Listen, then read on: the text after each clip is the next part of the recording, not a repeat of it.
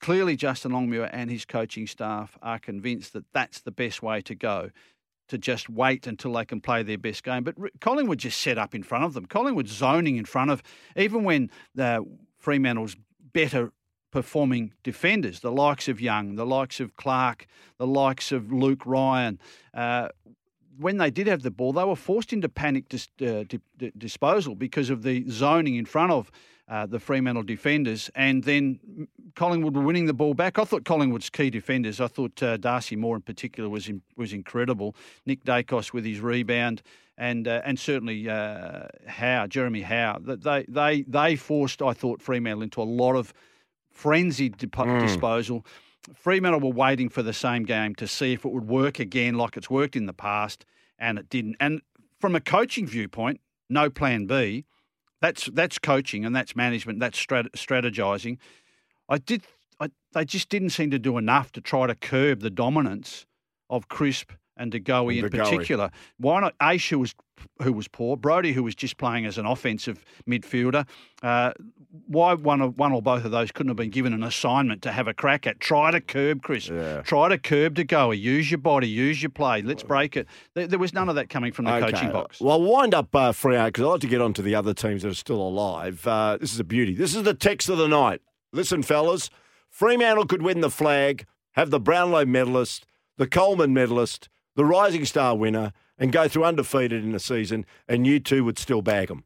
We're not bagging them, honestly. I think that that would probably be a Fremantle supporter from way back, and probably the sort of supporter that stood and applauded Fremantle's ten goal loss in their first ever final in two thousand and three because there is if if you're expecting us to laud the season like that instead of analysing where they can get better, then you are accepting mediocrity. Okay, Haggers. Good evening, Jans. With nine players under 22 playing both finals, natural progression will see Fremantle improve next year.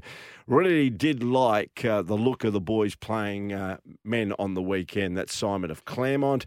And finally, uh, just to let you know, oh, yeah, that's a technical thing that, that the boys are sorting out. Um, okay. One thing about Fremantle's season, and I suppose their finals, it it is the emergence of youth, both as players and as leaders, which will turn into other issues over the summer where we have to then discuss where Nathan Fyfe is at.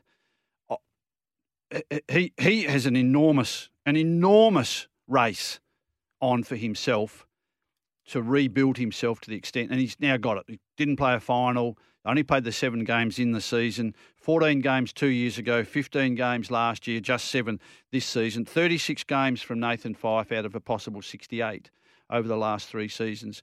But the emergence of the likes of Andrew Brayshaw, Caleb Serong, Alex Pearce mm-hmm. as a as stand-in captain, literally, Luke Ryan, Sean Darcy, who I think are leaders amongst that bunch of youngsters, but then also the youth that have shown such promise and excitement at times. Hayden Young, He's going to be an outstanding player. He's an All Australian in the making. Heath Chapman had some anxious moments in the finals, but he'll learn from it. Nathan O'Driscoll, way short. I mean, he's just played the, the 20 games. Uh, Michael Frederick, Jordan Jordan Clark. He's only a 21 year old. He turns 22 later this year. He's had some good games and, this season. And, and if I can repeat again, Jye Amos.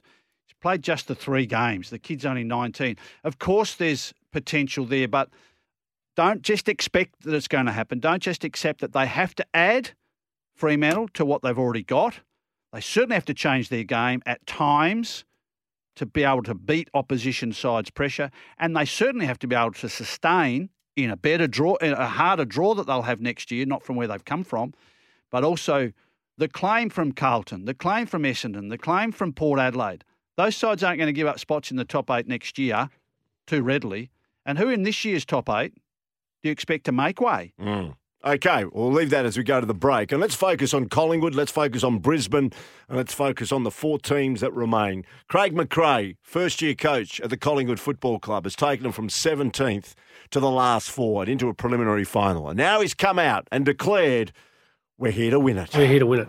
We are. Like, one more game and you're in a grand final. We're here to win this thing. And, uh, yeah, we're going to work our butts off to get better every day to, give ourselves every chance. We'll set ourselves up, and we know what's coming up in Sydney, but we'll uh, we'll give it our best shot.